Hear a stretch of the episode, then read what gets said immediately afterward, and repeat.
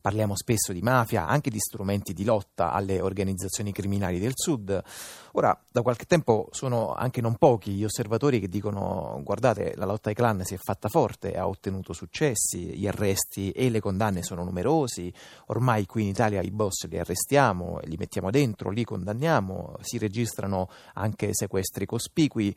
Eh, di come vada la lotta alla mafia e di altri temi legati alla criminalità organizzata, nei giorni scorsi hanno discusso a Napoli giornalisti, studiosi, magistrati e operatori del settore nel corso di un ciclo di incontri intitolato Dialoghi sulle mafie. Lo ha curato Isaia Sales. Buon pomeriggio.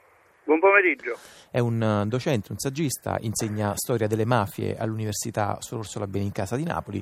Tra i suoi titoli Napoli non è Berlino, appunto oggi ritorna ancora una volta a Berlino, pubblicato da Baldini Cassoldi Dalai eh, nel 2012.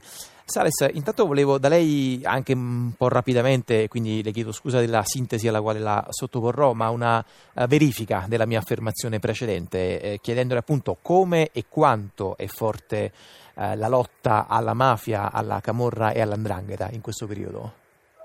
Eh, ma l'Italia e il sud d'Italia hanno le, alcune delle mafie più violente, più eh, con relazioni con il mondo politico forti, insomma tra le mafie più importanti al mondo, ma al tempo stesso hanno una legislazione e un apparato repressivo e investigativo tra i migliori del mondo.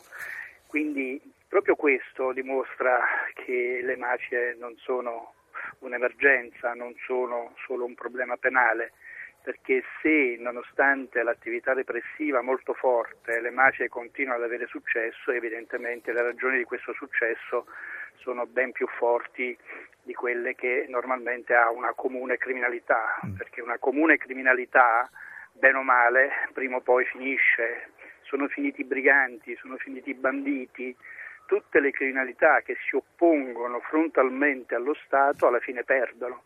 Questa è l'unica criminalità di origine popolare che da due secoli ci interessa e che tutto sommato non ha, non ha perso, anzi è, ha esteso anche la sua attività e la sua influenza non solo nel sud ma nel nord, non solo in Italia in altre parti del mondo. Quindi qual è la ragione del successo plurisecolare della mafia e delle mafie? Ecco, credo che gli storici, gli studiosi debbano affrontare questo tema mm. e darsi una ragione del successo delle mafie.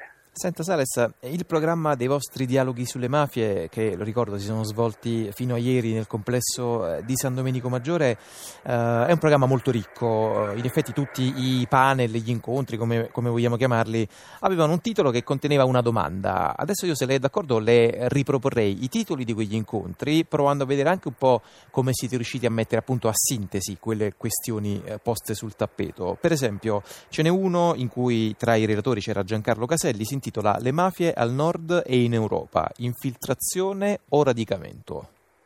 Sì, questo è uno dei temi più attuali certo. che smentisce una delle, delle acquisizioni che sembravano più scontate, cioè le mafie sono un fenomeno di arretratezza. Le mafie sono un fenomeno tipico del sud dove manca senso civico, dove c'è familismo morale e tutto quello che si può dire di peggio. Ma se le mafie sono arretratezza, perché si stanno radicando al nord, che sicuramente economicamente non è arretrato? Perché si radicano in città dove il senso civico è molto alto? E quindi forse bisogna riconsiderare questa idea di mafie come arretratezza e bisogna più legare le mafie all'economia e spiegarsi perché eh, l'economia sembra non avere morale, cioè sembra un meccanismo nel quale chi è violento riesce ad avere successo, contrariamente a quello che noi insegniamo agli studenti a scuola, che la violenza è un fenomeno che isola, è un fenomeno che eh, in qualche modo separa le persone dalla società, invece le mafie dimostrano che eh, la violenza, l'uso della violenza in questo momento nell'economia del mondo è un fattore di successo. E quindi credo che tutti dobbiamo riconsiderare alcune categorie con cui abbiamo guardato alle mafie, cioè le cosiddette teorie culturaliste, che, quelle che dicono che la mafia è un problema di mentalità, è un problema della retratezza meridionale, sono sciocchezze, perché le mafie stanno avendo successo laddove c'è un forte senso civico, c'è una forte collettività civica e dove c'è un'economia forte. Quindi legare le mafie alla mentalità del sud è sicuramente eh, dire, un fattore che non ci ha aiutato a capire l'importanza e la capacità di mantenersi eh, oltre il tempo delle mafie. In effetti poi questo discorso che lei stava uh, facendo adesso fa il paio con un altro degli incontri con Raffaele Cantone, eh, moderatore, anzi relatore, che si intitolava Il sottile confine appunto tra corruzione e mafie. Eh, senta Sales, continuiamo ancora un po' a sfogliare il programma dei vostri dialoghi sulle mafie. Eh, il 6 novembre ce n'è stato uno che si intitolava Serve ancora l'antimafia con un punto di domanda assolutamente serve, ma bisogna capire che tipo di antimafia, cioè nel senso che dal punto di vista dell'antimafia sociale eh, in Italia abbiamo fatto dei grandi passi in avanti.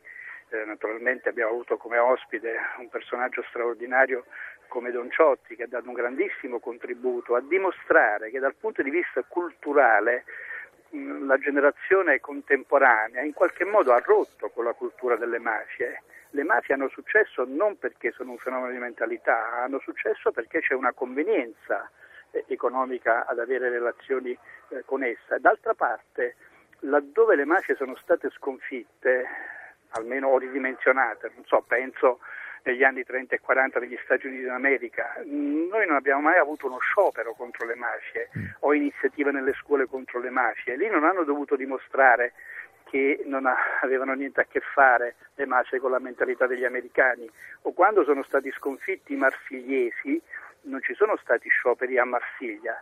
Da noi qui abbiamo un movimento molto vasto di persone che ogni giorno insegnano la legalità, fanno manifestazione, si scende in piazza, si fanno scioperi, quindi dal punto di vista del contrasto sociale, del contrasto culturale alle mafie, io credo che ci siamo.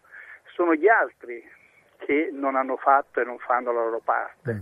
E quindi credo che bisogna interrogarsi sulla politica e bisogna interrogarsi sull'economia piuttosto che interrogarsi sulla cultura. Spesso poi appunto colpisce che dalle nostre parti, penso per esempio alle rivolte di Castel Volturno, a ribellarsi eh, contro lo, il gioco mafioso e camorristico siano per esempio gli immigrati.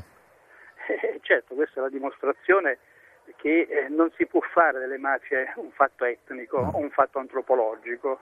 Eh, ripeto, sono delle sciocchezze che non hanno eh, titolo di, di, di esistere, soltanto parlarne fa rabbia. Eh, dire ancora cose di questo tipo, appunto eh, gli immigrati lo dimostrano, pure in condizioni di subalternità eh, riescono a volte a fare manifestazioni, a contrastare le mafie, più di altri che non hanno la stessa subalternità eh, e non stanno nelle loro stesse condizioni.